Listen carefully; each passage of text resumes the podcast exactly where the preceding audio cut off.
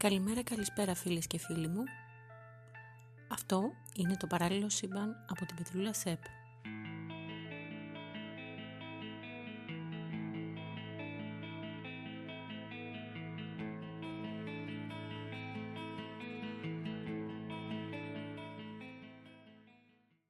Το podcast αυτό είναι διαθέσιμο μέσω Google Podcast, Apple Podcast και Spotify.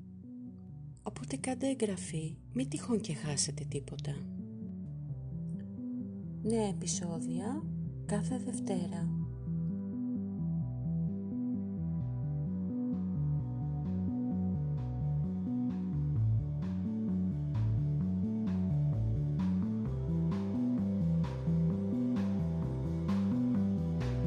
Είναι τα podcast το καταφύγιο που μισούμε.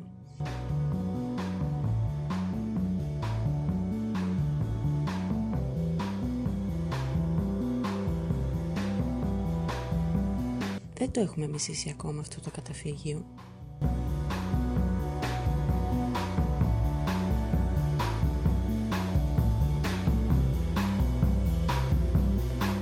Κατά καιρούς έχω βρει καταφύγιο σε διάφορες πλατφόρμες. Για πολύ καιρό ήμουν στο Twitter, το παράτησα αυτό. Θεωρώ ότι πλέον ε, έχει γίνει αρένα.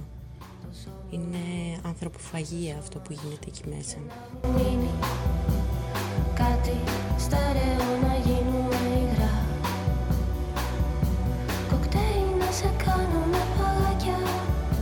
Κοκτέιλ να σε κάνουμε παγάκια.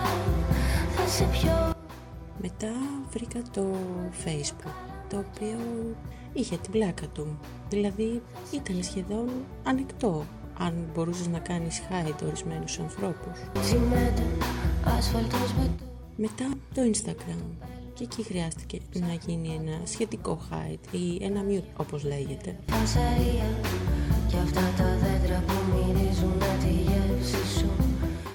Όταν αρχίσεις και κάνεις περισσότερο mute ή hide από όσο μπορείς να διαβάσεις, τότε είναι πρόβλημα.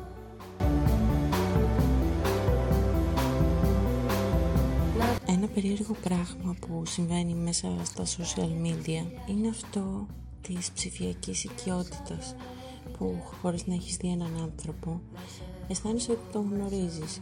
Και αυτό είναι παγίδα γιατί στην πραγματικότητα δεν παίζει ρόλο ο τρόπος που γράφει κάποιος. Παίζουν πολλά περισσότερα ρόλο ο τρόπος που αναπνέει ο τρόπος που αντιδρά σε αυτό που εκείνη τη στιγμή ακούει μπροστά σου, οι μικρομορφασμοί.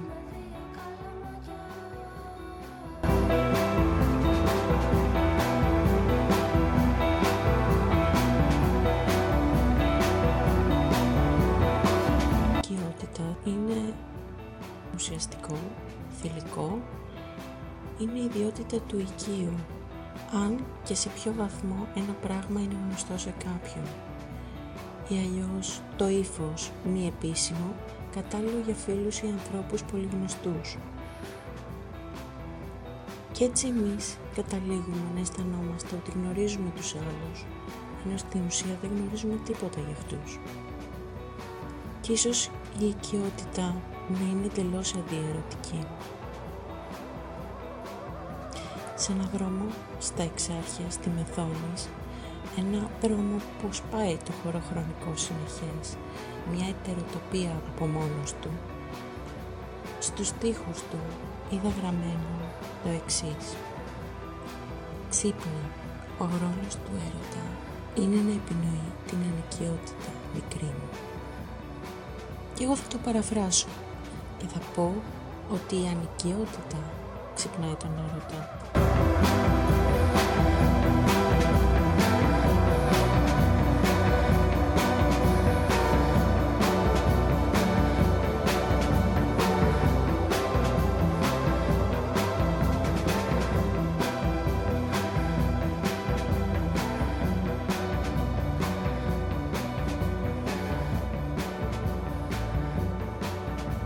Παρένθεση. Στον ίδιο δρόμο υπήρχε και το εξής υπέρτατο στένσιλ. Πεϊνιρλί και τρανς. Δεύτερη παρένθεση. Στην οδό Μεθόνης βρισκόταν και το μπαράκι που κρατούσε η Χαρούλα και η Ελένη στο ρετιρέ. Άλλο ένα γεγονός που συνηγορεί ότι αυτός ο δρόμος είναι σε ένα άλλο χωροχρονικό συνεχές. Ανικιότητα είναι σαν να γνωρίζεις κάποιον ξανά και ξανά. Σαν να μην ορίζεις το χώρο σου, να αναιρείς συνέχεια τα ωριά σου. Η οικειότητα σε μεγάλο βαθμό έχει να κάνει με τη συνήθεια. Είναι όσα έχεις συνηθίσει να βλέπεις. Έχουμε μεγαλώσει θρέφοντας ανεκτικότητα στην ασχήμια. Αυτό δημιουργεί διπλή ενόχληση. Ενοχλούμαστε επειδή η ασχήμια είναι περίεργα οικία, αλλά και από τη συνειδητοποίηση αυτού του γεγονότος. Για αυτά θα μιλήσουμε σε ένα επόμενο podcast.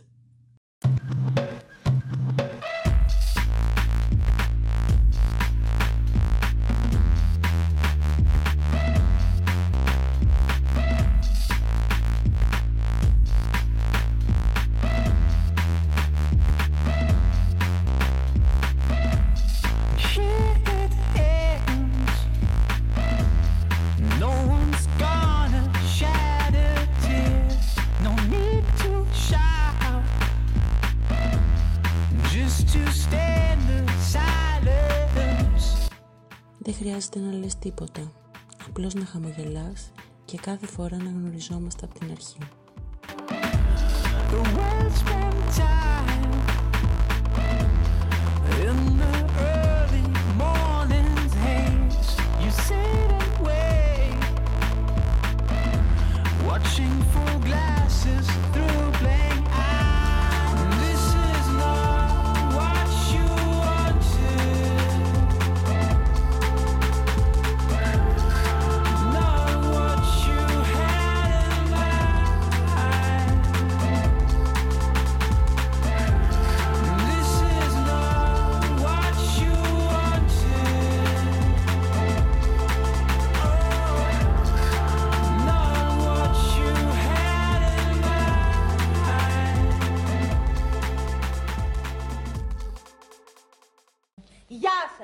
Γλύκανε μωρή λίγο, μην είσαι κακοψοφωνάχης.